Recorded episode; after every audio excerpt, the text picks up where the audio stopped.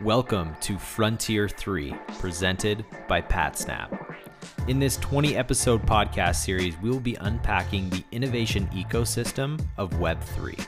From tokenized physical goods to the digital assets and smart contracts that will build the metaverse, Web3 is one of the biggest technological and socio-economic paradigm shifts in history. Join PatSnap's co founder Ray Chohan for a fascinating deep dive into how Web3 will fundamentally change how we live, work, and play. Welcome to Frontier 3.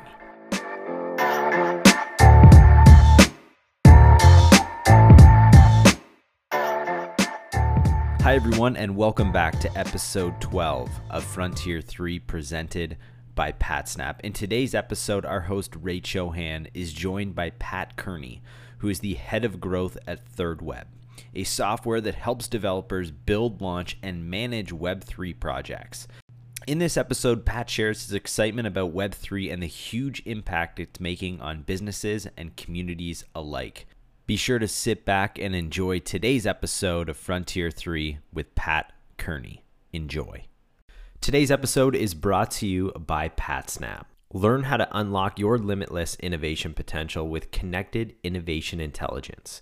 CII is an AI powered technology that combs through millions of disparate data points, segments them by industry and relevance, and weaves the insights together to create a meaningful narrative. The result? a holistic 360 degree market view where you can easily spot risks, identify opportunities, and accelerate the pace of innovation. We created the definitive guide to connected innovation intelligence to give you an in depth understanding of how CII can help your business innovate better. If you want to grab a copy of this, head over to patsnap.com or click the link in the description of this podcast to get it today. Now, without further ado, let's jump right into today's episode. Pat, welcome to Frontier 3.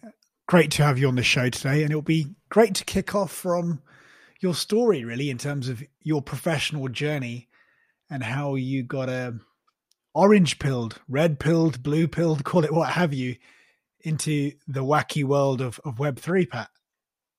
Yeah, thank you so much, Ray. Uh, it's a, it's a pleasure to be here, and uh, you know, I'm, I'm honored to be a part of the uh, the Frontier Three podcast. Um, I, uh, you know, it's been kind of a an up and down journey, I'd say. Um, you know, I started off my career in, in finance, working uh, for Merrill Lynch and, and UBS, um, and, and, a brief stint in consulting, um, and then got the uh, the entrepreneurial bug uh, working for Epidemic Sound, a uh, Swedish-based music licensing startup, which is now I think well well over a billion dollars, uh, and, and had an opportunity there to really grow their operations here in the U.S. Um, since then, it's it's really been no looking back. Um, you know, growing uh, ventures in in that early stage is is arguably one of the most exciting, you know, opportunities you can have as a uh, an employee, uh, and and to really you know impact the the overall vision of the company. Um, and that that kind of led me eventually to agency side, working more on you know measurement and facilitating kind of one-to-one touch point uh, experiences between brands and their stakeholders uh, what has become very much known as experiential marketing um, and uh, i think that that foray into the measurement side and really working with brands to prove the roi to their upper management and you know making sure that they're focused on their goals and objectives um, eventually led to a foray with superplastic which um, is a collectibles brand, uh, similar to to you know a Kidrobot, Funko, uh, KAWS, but very much rooted in IP. So they've created characters that you know um, have social profiles and, and have their own personas. Uh, you know their their own lifestyle and, and content that they're putting out. Uh, and initially, you know, that manifested itself in the form of physical collectibles. And so this was right around the end of 2020. I vividly remember being on a, on a call with one of my colleagues and uh, a couple of, of agency partners out in LA. And one of my colleagues just dropped the term Web3 in the conversation. And I kind of paused at that point and I was just like, what in the world? Is this an app? Is this, you know, a brand? Um, and I remember for the rest of that day diving deep, deep down the rabbit hole, as I'm sure yourself and, and many people as they take that first step and getting lost in in a variety of Reddit threads, articles, Twitter threads, um, and you know, come to find out, it's becoming this term that you know now is is much more mainstream, but you know, describing the iteration of the internet uh, in a more decentralized you know capacity, um, and you know once once I saw that, and and you know, you started to see the writing on the wall with NFTs at the end of 2020 uh, Nifty Gateway and, and all the other platforms that that kind of gained popularity. Um, you know, in early 2021, uh, and and from there it was just off to the races. I think, um, you know, you, as you extrapolate the, the market in general, it's I could get lost in DeFi in and of itself, but NFTs as it's in its own right is incredibly um, exciting. And then I think even more so recently, DAOs obviously have have captured quite a bit of the conversation. Uh, so, Pat, really, it's Q4 of 2020. You're on that call with the, with a couple of folks in LA, and someone just drops Web three, and then you go down the rabbit hole. But obviously, the ecosystem is absolutely massive, right? And there's so much nuance. We're still super early from smart contracts to NFTs to just different forms of, blockchain capability. I mean, last week, I think I saw Athena.ai, which now will bake in advanced NLP and machine learning into NFTs. That just blew my brain. And I was like, God, this is too much to absorb. I just have to take this in baby steps. So if you go back to Q4 uh, 2020 and then going into 2021, was it specific parts of the ecosystem which make which kind of caused you to make that leap into obviously third web, which we'll come into shortly. But was it specific parts of the primitive that is blockchain which made you really lean in and go, you know what, I want to kind of steer my career in this direction?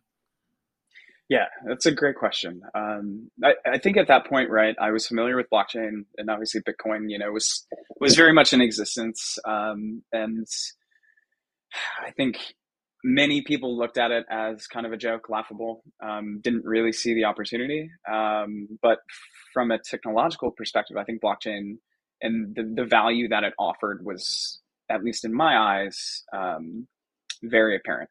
Um, you know, the idea of decentralization and and progressing from you know Web two of centralized players and and having that back and forth interaction, but really, you know, housed and owned by one player. Uh, that next iteration of of the internet was incredibly exciting. Um, and I think the first two areas that I really nerded out around uh, were very much uh, like social tokens, um, specific to friends with benefits and uh, the Whale DAO. Um, and like you know whale and their kind of uh, their vault of nfts if you will which is kind of their underlying valuation for whale as a whole um, and i think seeing how fwb was focused more so on the community aspect and, and bringing in elements of, of cultural expertise, um, you know, giving access to individuals who really, you know, wanted to, to innovate and iterate within the space, um, was really what captured my, my attention. Um, and, you know, I think if we extrapolate, especially now in 2022, that from a high level, the thing that excites me the most is mobilizing and incentivizing communities to do certain things. Um, you know, and I, from a base level, growing up Catholic, um, you know, going to Catholic school pretty much my entire life, have kind of a, a pretty rigid moral compass. And so I ultimately am, am, most excited about mobilizing and incentivizing communities for, uh, you know, social good and, and creating positive impact. Um, and I, th- I think that's where, you know, I've seen the, the greatest opportunities. Um, but certainly, you know, those, those initial social tokens, which now I think NFTs actually offer a greater value and, uh, functionality as, as it pertains to social tokens. But that was definitely where I, you know, I nerded out in the first place and, and getting an understanding of really, you know, the mechanics that will drive this space forward and, and increase adoption uh, and, and, those pieces that will resonate the most with with a greater market yeah this community building and i think raoul pal the founder of real vision who i, I love their content he kind of coined well i don't think he coined the term but he mentioned this he said culture is basically an asset class now. And it's an asset class that we can build Lego blocks on top of. And from a commercial standpoint, actually will generate meaningful revenues. So it's really interesting that, that community dimension and obviously your background growing up thought wow this is a great business opportunity but also in terms of your values as an individual regarding community and, and giving back it kind of it seems like it has all these ingredients in, infused into one. And, and and it's interesting you mentioned community and and and doing things which are different. I actually have seen something recently. It's actually a golf project actually pat. So so golf historically sadly is kind of only well the perception of golf is it's certain types of communities who can only play golf or who have access to that type of sport right? The, cliche archetype of people who are members of exclusive golf clubs. So golf has always had that barrier to entry right? It's not like soccer or or basketball where everyone can play. So there's actually a really interesting project right now in the golfing space where someone just launched a a, a golf DAO They've raised 11 million bucks. It's actually the former founder of The Block, which is an, an analyst company in this space, similar to Messari and some of the other ones. And when I looked at that project, I thought, wow, okay, again, another social good standpoint. This is more from a sporting context, but trying to make golf more uh, inclusive. I think they actually have Serena Williams uh, as one of the backers or, or, a person who's part of uh, the, the, governance of the golf protocol. So, so this is interesting. I, th- I think that kind of for the good of the world element of it, I mean, that's going to be limitless, right? Because it's very inclusive and you can include participants from from all over the world. So, so, so that makes perfect sense. Thank you for that context. So, so then we come to Third Web, right? Which Steven Bartlett is the co-founder of, uh, and Steven is huge here in the UK because he's on the UK Dragons Den. I mean, his pod's massive globally.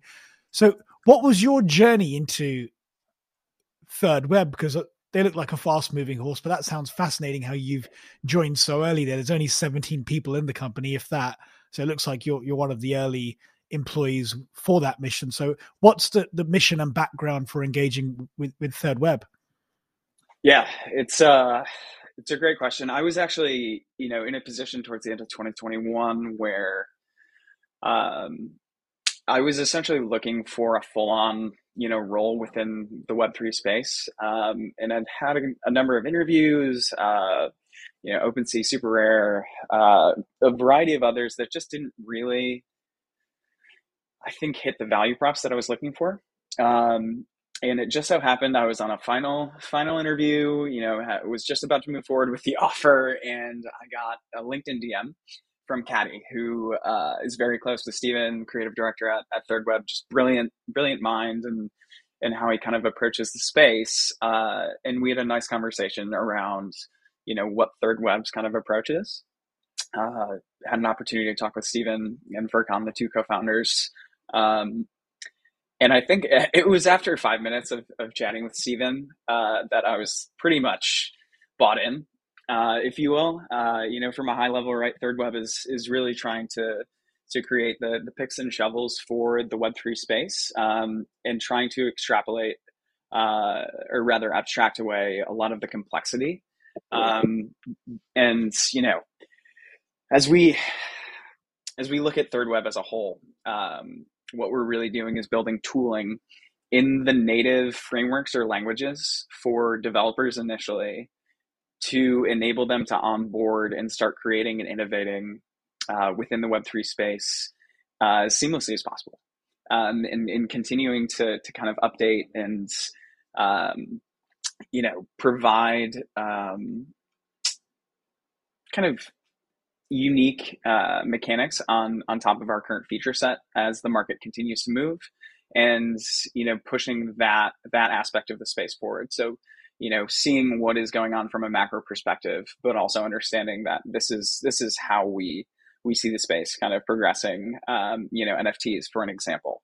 Very very popular as pfp projects um, that is probably nft 1.0 uh, if if we had to to kind of dumb it down um, and you know per your point like athena seems already to be pushing that envelope forward in, in a meaningful direction. Um, and I think it's important that people understand that NFTs are not just uh, you know some some kind of, of visual art that is you know encapsulated within a smart contract. Um, it is so much more than that. And as the technology you know continues to progress and and really uh, you know the builders continue to um, you know take their vision and uh, implement it, we will continue to see.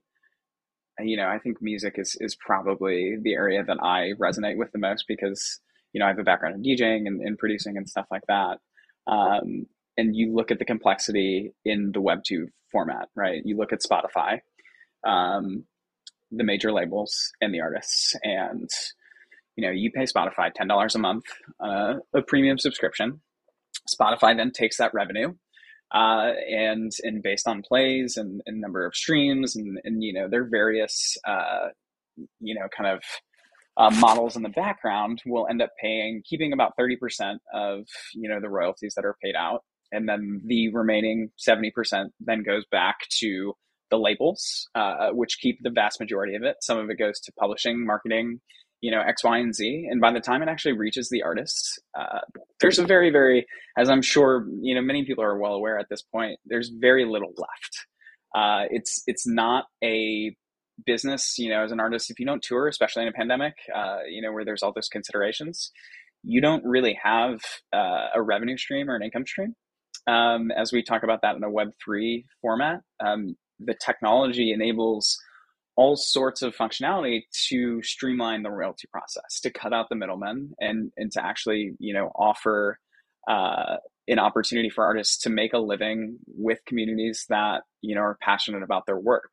Um, and I'll just I'll give a very tangible example. Uh, a close friend of mine, Sam Hysell, who's the co-founder of NFT Now, uh, I think it was about two weeks ago, released his own uh, you know track on the blockchain um, as an NFT and there were I think 10, 10 one of ones that that were available for purchase, and sold out within a day or two.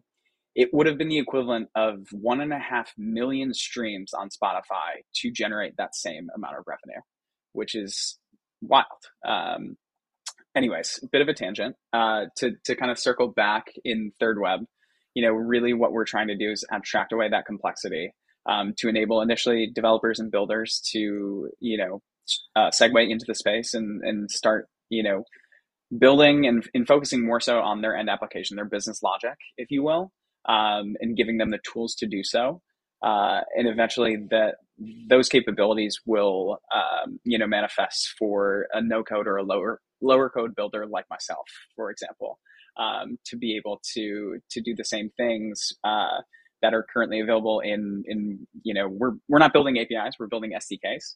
Um, and so I guess to to give you kind of a high level, uh, the holy trinity, as as one of our senior devs calls it, is you know the the contract level that interfaces with our SDKs, which then also you know is is available in the dashboard. Um, in the dashboard for a no code or a low code builder like myself uh, has a ton of upside. But even for developers, and as you look at brands and orgs that are going to have multiple individuals kind of interfacing with a project or multiple projects within a greater kind of uh, you know org, there are lots of considerations around access, permissioning. Um, even as we talk about analytics, right? Uh, on-chain analytics is such a complex area that you know we're very focused on on simplifying for our users because it's important. Um, you're you're only able to make you know informed decisions based on the data that you have access to. Uh, and i'll just pause there because that was a, a, nice little foray kind of into into third web and it hopefully uh, you know created a, a couple more specific questions. Pat that makes sense. So just to simplify it it seems like third web is the Wix, MySpace, Squarespace for the developer community, right? So it's trying to, I know it's early, but trying to abstract away the complexity as much as it can, considering we're in what, January 2022. So you could be a builder in this space, use Third Web, and a lot of that complexity is abstracted away and it and it offers some form of Wix, Squarespace, MySpace for developers capability, which is more out of the box, and then they can focus on, to your terms, business logic and business outcomes. I'll just pause there. Is that in a nutshell where we are today? Yeah, yeah, I would say that that's a good comparison. I would I would counterpoint that the better comparison would almost be Stripe, um, oh, okay. specifically because Stripe has you know leveraged their underlying technology to make it very composable for builders to integrate in a variety of different formats. And so, you know, Third Web point 1.0, if you will, is very much taking that same approach from the developer perspective and giving them, you know, the tools and technology they need to to build within the Web3 space in a programmatic format. Um, so layering on top of whatever they've already built and, and bringing that closer to the blockchain or you know we have the ability to to really build there's a lot of really really exciting stuff one one of which is actually launching tomorrow um, projects that are that are forthcoming with some very very large organizations. One of which would I think would be you know resonate very strongly with you uh, and Steven is I know very excited about it because it hits uh, you know a close passion point for him um, in the sporting world uh, and you know keep your eyes on on the trades and stuff like that because there will be some good news coming forward but I think ultimately we will see ourselves probably as a, an interesting combination of like a Shopify and a Stripe, um, a little bit of you know Squarespace, because uh, because we do want to empower you know the lower code and, and no code builders, but I think a lot of the innovation and opportunity as it stands now is going to be with with the developers as we you know mm-hmm. build in the spaces. It's still early, you know. I I think I don't know if you would agree, but I don't know that we've crossed the chasm yet. Um, but yeah. Yeah, we're we're really early. I mean, I think if you're always in the community and and tracking all the headlines and some of the detail, you feel like we're we're past early. But I was at my sister's yesterday for dinner, and my brother-in-law's uh, from a, a Web two background. He's a builder. He's an engineer. I'm more on the data side, and he's like, Ray, could you unpack? I know you've got this pod now, and I know you're all into Web3, but I kind of don't understand it. We spent last night, I was just walking him through NFTs, just some kind of foundational things which he should just look at and then to activate his learning journey. And and when I was speaking to him, he was like, "Yep, we're getting it on team calls now, but we kind of don't know what it is." So really, this whole paradigm shift on what the primitive of the blockchain will enable, I feel like we're in 1997 of where the internet was. Like like really and if i look at nfts of chris, chris dixon of a16z I, I, love his stuff. He goes you have to see nfts right now like a web page. Like in web 1 web pages were basically online catalogs. That's kind of where we are with nfts so it's it's super early. And, and to your point i love what you were covering around i mean what you're alluding to is the stunning exponential design space for NFTs, right? Like right now, it just seems like expensive JPEGs, to be fair to most people. But if you really look underneath the hood, the Lego blocks which can be built on top of NFTs, the design space, I mean, we've not even, we're not even 0.5% of the way in. Like, I think this 2037 will be like, oh my God, like this is crazy. This is possible from NFTs, right? Because who'd have thought in 1996 there'd be Airbnb, Uber, right? No one would imagine that, or or enterprise applications uh, like Slack, for example. People probably didn't think that back in '96. So yeah, I share your sentiment. And actually, to your point regarding music, it is actually scary, right? I think with Spotify, I think the numbers nuts, like where it's a tiny percentage of Spotify artists who actually earn over 50k a year in terms of revenue. That number is supposed to be minuscule compared to the number of artists on Spotify. So I love your background in music because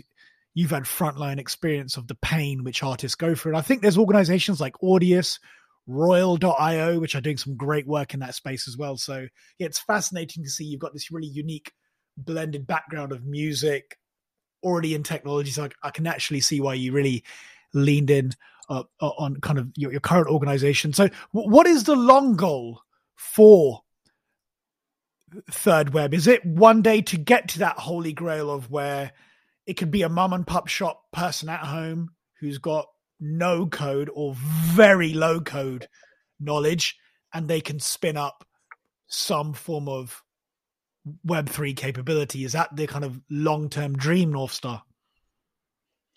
Yeah, uh, it's a great question. I think it's iterative day by day, but from a high level, we really want to capture the whole space. Um, you know, I, I think as it relates to NFTs, gaming, and, and marketplaces, um, you know, and, and I think back to your point about that conversation, you know, with your uh, your brother-in-law, um, a lot of that initial uh, legwork is going to be education, and mm-hmm. and really doing that in a, a digestible and snackable way, um, similar to to kind of how content preferences have have shifted quite a bit. Um, and finding those bits and pieces that are going to resonate with a general audience. Um, and so to me, I, I see that a lot of a lot of it in IRL, you know, experiences. Uh, you know, as we talk about people going to, you know, their local Starbucks or going to a venue that they they happen to frequent a lot, or supporting an artist, you know, at a live show, uh, things like that. Um, and I think Third Web, as it relates to that conversation, will continue to empower both on the building and, and kind of you know the tooling side um, and and making sure we're we're keeping an eye on the space and innovating you know from our products and feature set. Um, but I also think we're probably going to end up going downstream quite a bit and, and starting to innovate there. Uh, and this is this is where it's probably best to get you know our CEO Furqan on the phone or, or our CTO Jake, who are you know incredibly uh, you know literate from a te- technological standpoint. Um, in understanding of you know indexing i think is is one of the things that we talk about quite a bit right? Because as we talk about indexing you're indexing the entire blockchain which is just pause there because that is insane. Um, and so there's a, there's a lot of you know infrastructure considerations um, and going more downstream.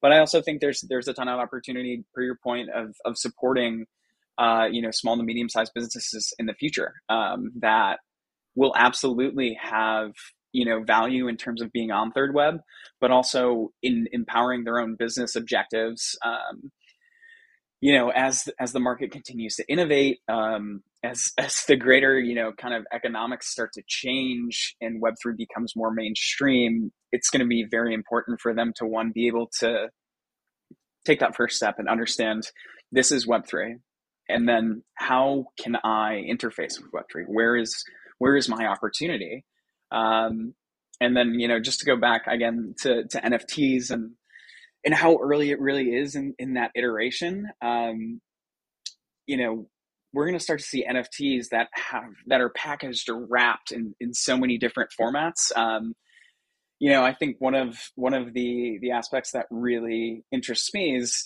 as we talk about education and empowering you know builders to take that first step of you know building the first app uh, and they've achieved you know an nft but then you know five to six tutorials later they've you know built an entire end-to-end marketplace and they now have an nft that nft has now progressed as they've gone through those levels of learning to now be essentially a badge of you know commemoration or of a skill level that they can then get hired with um, you know within for lack of a better way to put it you know the third web uh, you know hiring portal whatever whatever we want to call it down the line mm. um, and so i think that's that's kind of how i see you know both initial and, and long-term vision um, and making sure that that we continue to to develop the product to to make it as you know, seamless and easy to use, whether you happen to be technically minded or not.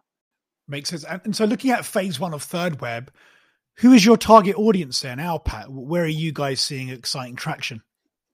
Um, it really is, you know, that core developer audience who primarily have either a curiosity for the space or are already active within the space. And and to your point, you know, there's also you know brands and orgs on the on the side that are curious and, and, need to know more you know they need to to be educated to understand how they can integrate it at least in this initial phase and then keeping it open-ended and composable so that they can continue to build on top of you know their initial campaign or initiative um, moving forward uh, but so primarily you know we're, we're really speaking to and empowering technical teams within orgs um, and you know individual or or kind of you know decentralized developer teams that need you know specific tooling to enable them to to build quicker and and iterate. Um, I can't tell you how many conversations, Ray, that that we've had maybe six months ago, you know, with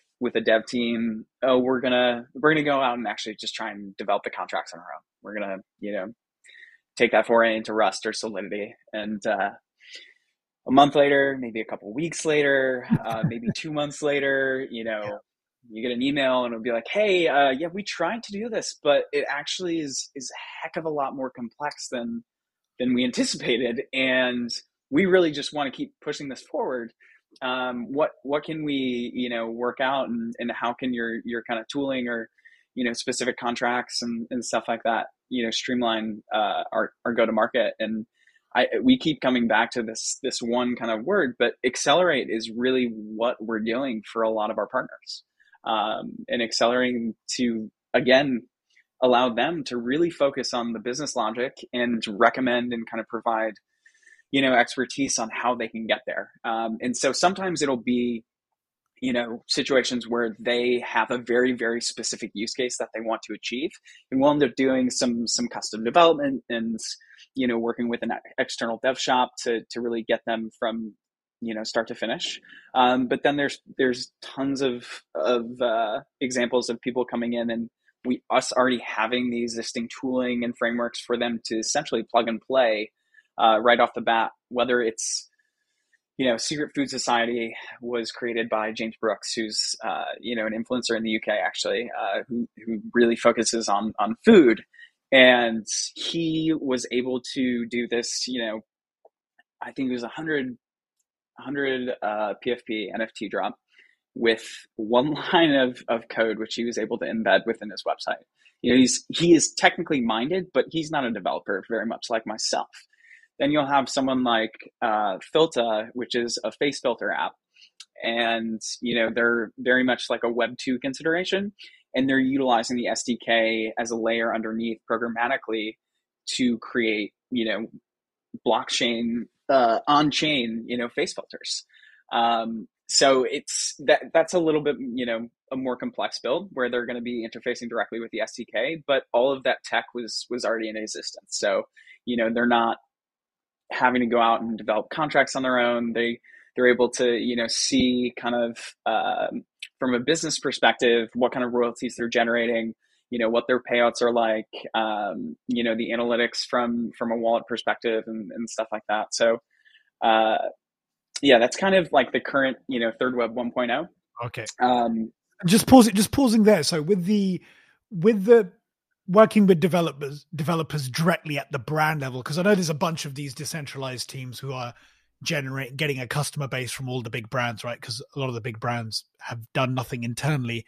But are you actually seeing a pickup where you're seeing technical teams directly within brands, be it small, one or two headcount, who are like, I've just joined brand X and I've got to build something. And then also some of the large agencies who are now servicing their customers with a Web3 capability. So when it comes to brands directly and large agencies working with brands, what, what does that kind of cohort look like for you guys? Yeah, it's a great question. Um, I think oftentimes we'll see dev teams specifically within larger larger orgs or brands. Um, they might have a three or four person headcount, maybe higher, um, who are incredibly bullish on on Third Web's tooling and, and SDKs because they know it will make their their go to market much much easier. And also their internal conversations much quicker much more streamlined. They're thinking through a lot of the questions and considerations that maybe upper management might have around permissioning access and stuff like that. But then you'll also see you know smaller brands who may have maybe working with an external dev um, you know who might be a full stack developer and I think oftentimes that's where we end up having that conversation around, oh, well, maybe we're not ready. We're going to try and, and develop, you know, the contracts on our own. Okay. And there's that timing consideration where they'll come back and realize it's actually not quite as as simplistic or straightforward as as they had imagined.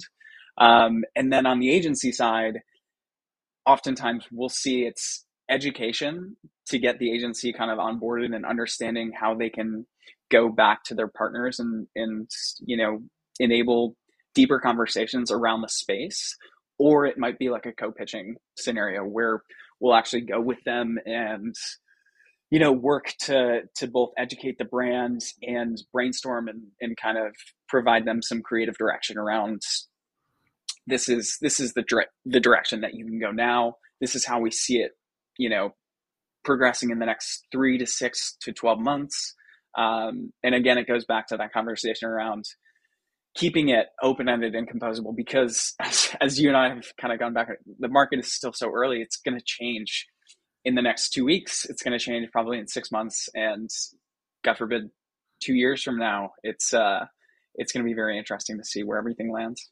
Yeah, you know, it'd be great to get a pulse because a lot of our listeners are part of the LinkedIn community. So, spinning into January this year, we've had Nike I think maybe at Christmas or was it Jan? I can't remember. It's, this pace is moving so fast. But you had Nike acquire Artifact, right, and just bake them into the Nike mission.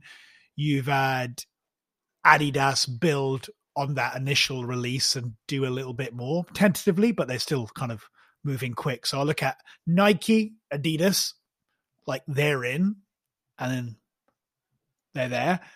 I've seen Mercedes come in this morning with some stuff, very light, but interesting, more like a it's like a competition to win a G wagon. So they, they they're dipping their toe very slowly.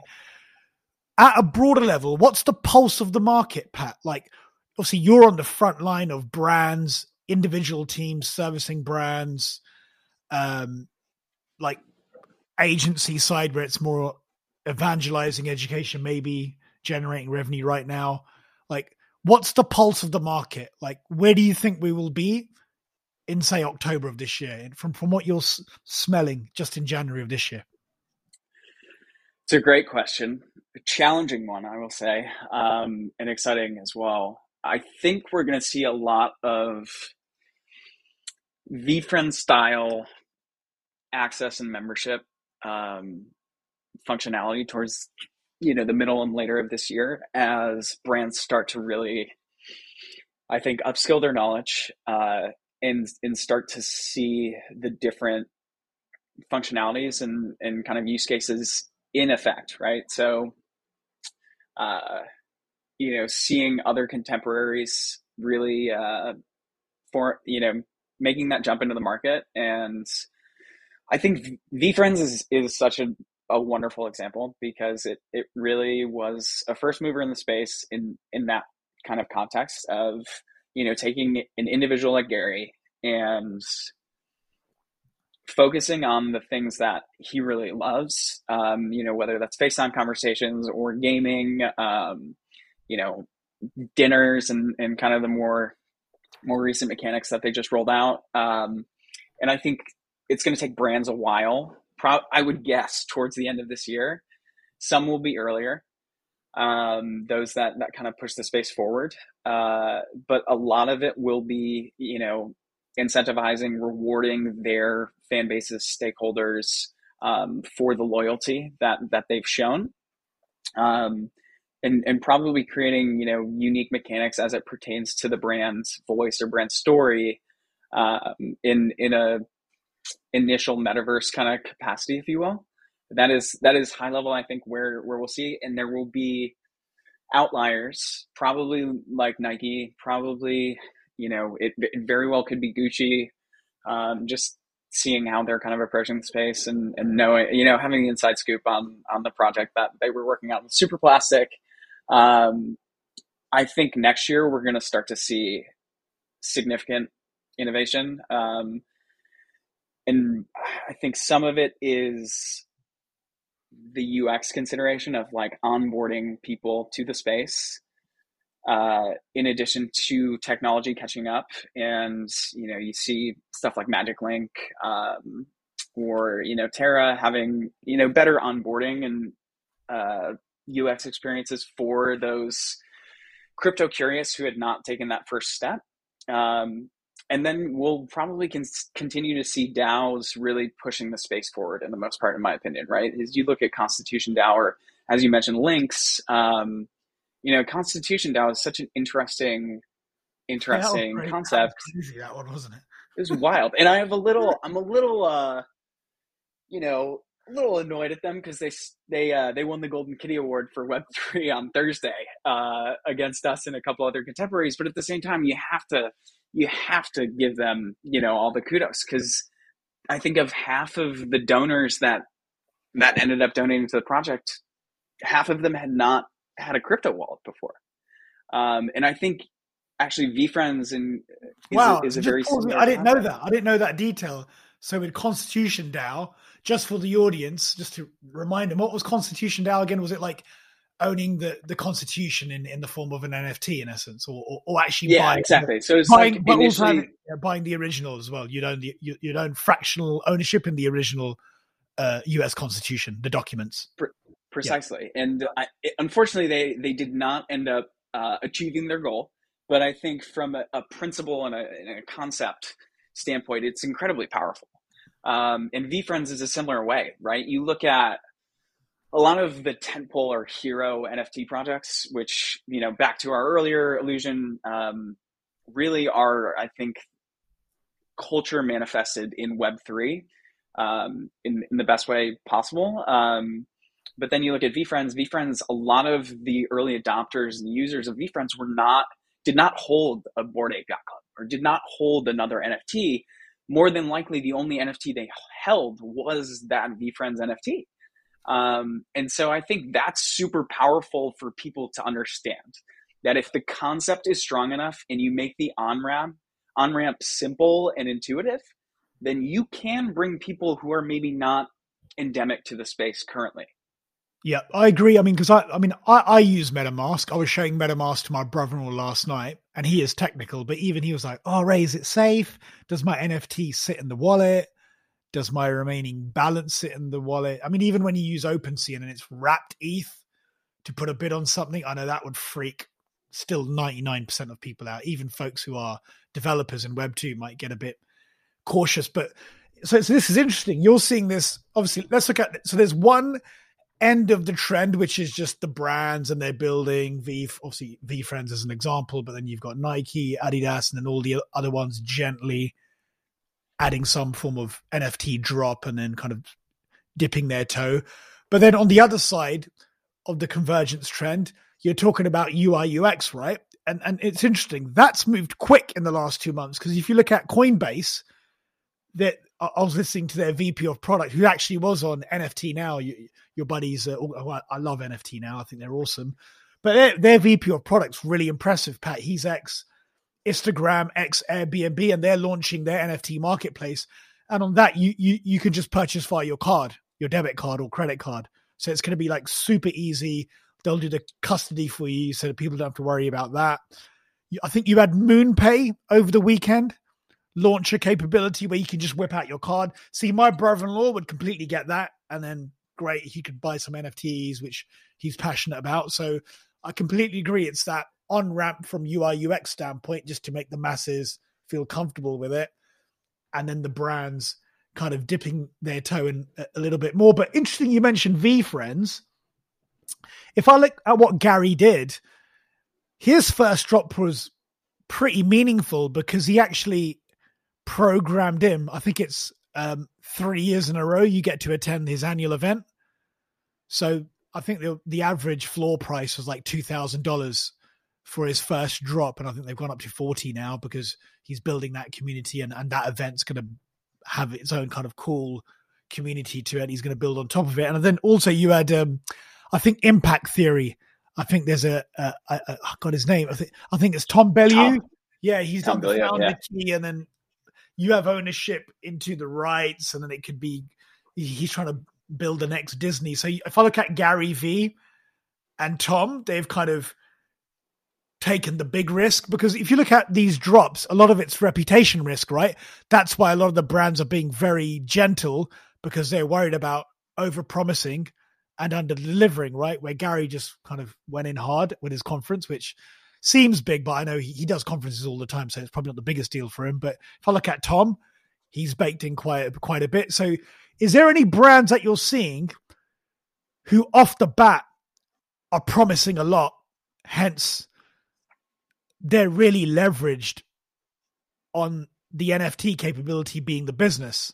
Because at the moment, all the rest are very delicately, they're, they're not baking it, it's just art and maybe one or two attributes. So they're being very careful. They're taking the right advice and gently going in. Is there any brands which have shocked you where you thought, wow, you guys are taking some risk and you're all in? That shows me you're all in on Web3. Anything which has grabbed your eye on that front? That is a great, a great, great question. Um, you know, I think, I think Superplastic has done a good job of of making that that kind of nascent introduction. Um, but even still, I think they're they're still somewhat endemic to the Web two space, and I think a lot of the you know the brands that we know and love and talk about on a daily basis, uh, you know, Facebook, Nike, uh, Adidas, um, you know, whoever it might be, they're going to have difficulty making a very clear foray from Web 2 into Web 3. Um, it will probably be in bits and pieces or, you know, certain tests, and some of them will get it wrong, and that will kind of delay and and cause them to take a step back. Um, I think the other piece is is knowing the audience consideration, right? Is like as you look at VeeFriends and I think Gary Vee as a whole, he has been, you know, that brand has been building, he's been building that community for, I don't even know, over 10 years. Um, and I would argue that everyone that follows and is passionate about Gary Vee um, probably would buy into almost anything that he does because they believe in his ethos and his his approach to I think life and business.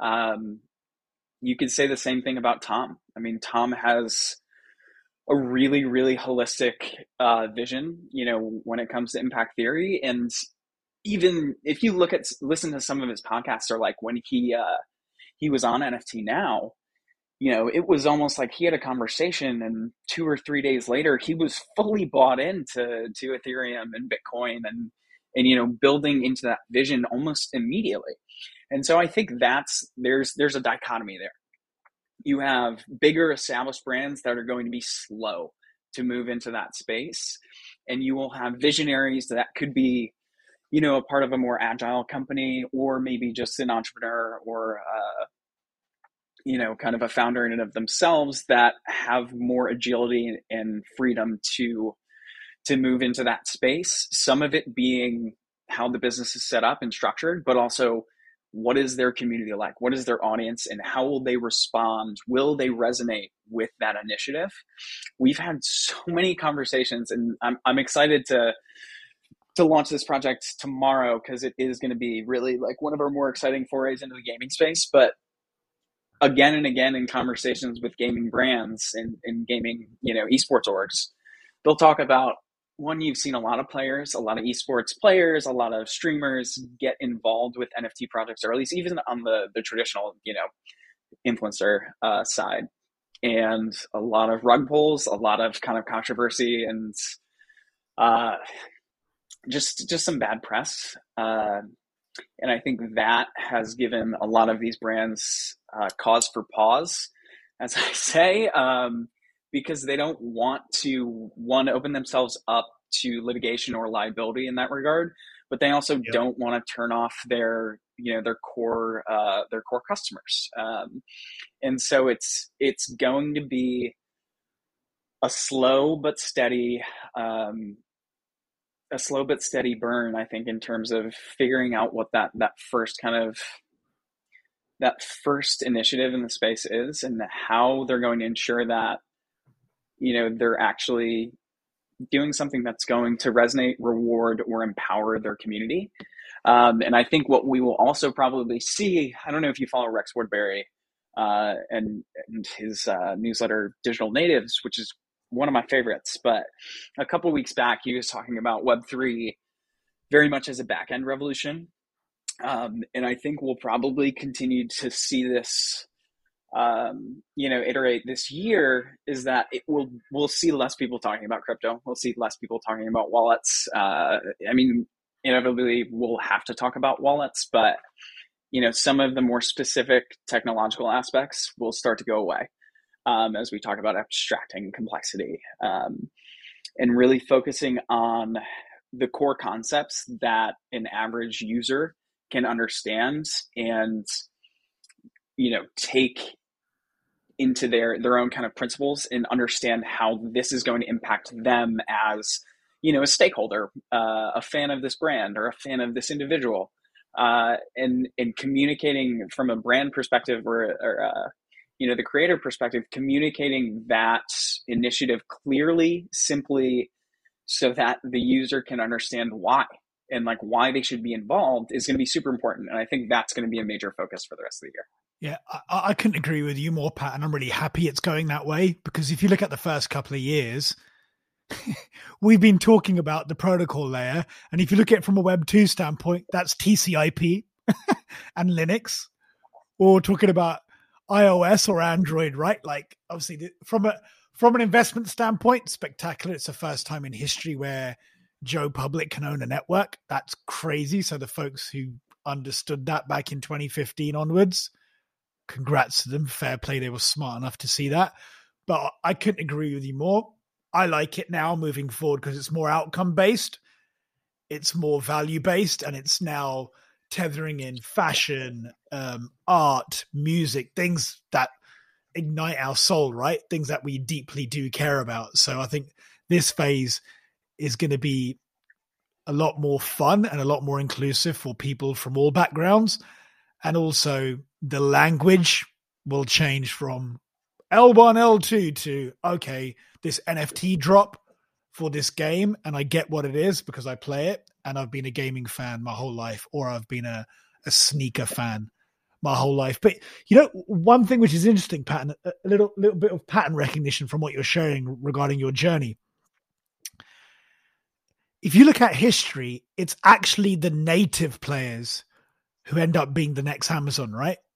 So, an example. So, th- I think there's one brand you might want to check them out. They're called Cult and Rain.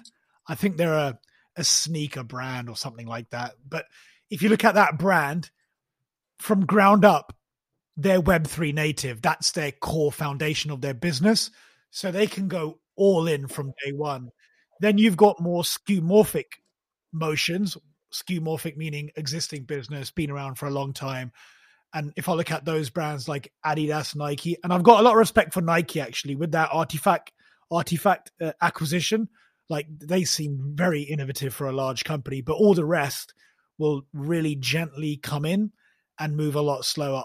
Uh, from what I'm seeing, it looks like the native brands, the native projects, like you mentioned, Friends with Benefits, and some of the other DAOs moving quick. Those are the ones which are going to end up just being huge, right? And just build out their own markets.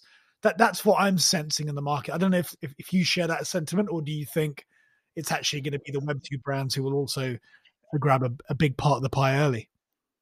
It's funny that you say that, um, and I'll definitely have to check out Cult and Rain because I think any any endemic Web three brand that is not you know either infrastructure related or building out tooling for the space itself is incredibly exciting but I'd have to fully agree with you that anyone that is native to Web 2 and is very, very much established in that space is going to have a hard time, uh, you know, really making an initial leap into Web 3 fully, um, you know, fully adopted. And I think we'll probably see a lot of, as you said, skeuomorphic use cases um, around you know having web3 initiatives or web3 elements to their business but i don't think it will ultimately become the overarching uh, principle for their their uh, you know business use case if you will.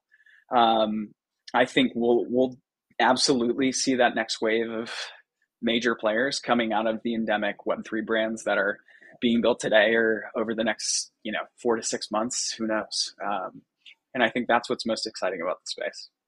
Yeah, I, I couldn't agree more. I think that that's going to move really quick. And so, looking at more the blue sky exciting stuff, obviously you're now knee deep, knee deep, and all into this. what really excites you about the ecosystem during the next 12 to 18 months what's what's really blown your mind something our audience can look up on google and just research in terms of be it nft capability smart contract capability what what what should we keep a close eye on um i do have a feeling that OpenZeppelin is going to continue to create some interesting technology in the space um, as we talk about underlying infrastructure um, I would absolutely keep an eye on Third Web, just, you know, shameless plug, but I do know in the next two weeks we've got some really, really incredible product innovation coming out. Um, and just knowing who we have on the team, you know, we just added another senior dev who is incredibly talented. And so I can only imagine that, you know, we'll continue to to innovate on our product set and pushing that space forward. Um, let's see beyond that i would just i i really think keeping an eye on music i think that's going to be the first uh, market that really has uh, you know the web 2 space disrupted for you know web 3 web 3 version if you will um, i think so many artists are frustrated with with you know the current state of the world right we talk about spotify it was supposed to be the change. You know, it was supposed to be better for artists, uh, and it wasn't. It just simply was not. Uh, and I'm sure at this point they're frustrated. Like, you put so much time and effort uh, into producing, you know, this art, only to have it, you know, garner X, Y, and Z uh, kind of royalties over time. Um, and then I think that the final piece that is really exciting to me, there's a project by the name of Lost Worlds um, that I'm really close with a couple of the guys that founded it there. Um, they essentially it's proof of location, um, and so you know you have to be within a certain radius of uh, GPS location in order to be able to mint. Uh, and they're building out a ton of functionality on top of that. That is very very exciting. But given you know my my passions around DJing and and just IRL events, that is something that that really gets me jazzed about the space and and being able to go somewhere. Like the concept of being able to to go on a hike and you know once you get to uh you know the overlook or or the you know the final uh you know trailhead of that hike you're able to earn an nft for out, outdoor activity like cardio or whatever it might be. Um and let's say that NFT suddenly like you're in a national park and within the smart contract there's also you know a split that goes back to uh, the National Park Service to uh, promote you know wildlife conservation or something along those lines. I think those are and you know we talk about impact again and social good. That's what really gets me excited. Uh, is we're in a space now, you know, coming out of still being in a pandemic, but there's also you know such political polarization um, to to have something to create something that regardless of where you stand on those issues you're able to resonate with because it's pushing us as humans forward that is is really what what gets me incredibly excited about web3 uh, and and all that there is to come well, awesome, Pat. I mean, we could probably go on for hours, but this has been amazing learning about your journey. Congratulations. It looks like you guys are are building something very special there at Third Web. So hopefully, let's catch up for maybe part two in Q4 of this year and see how far we've come. Right? God knows where we'll be by then, but uh, it's definitely going to be a, a, super exciting next eight or nine months. Yeah, yeah, I, I, really appreciate you having me on, Ray, and and I really enjoyed our conversation. Uh, would love an opportunity to to obviously come back, but uh, who knows where we'll be at that point. Awesome, nice one, Pat. Have a great start to the year, and look forward to seeing you again soon, my friend. You too, Ray. Take care. And that is it, everyone, for today's episode with Pat Kearney. If you enjoyed today's episode, then be sure you're subscribed to the podcast. If you love today's episode, then share this podcast out with a friend or colleague who you feel like would be truly impacted by today's podcast. Again, for being a listener, here at Frontier 3, presented by PatSnap, PatSnap is giving away their number one Amazon best selling ebook, The Definitive Guide to Connected Innovation Intelligence. Where in this white paper, we explore what CII is, who it's for, and how the world's disruptors are using it to win in hyper competitive markets. And to download your free copy of the definitive guide to connected innovation intelligence, head over to patsnap.com or go to the description of this podcast to download your free copy today. Thank you so much for listening to today's episode. We'll be back next week with another one. Continue to embrace your childlike wonder and stay curious.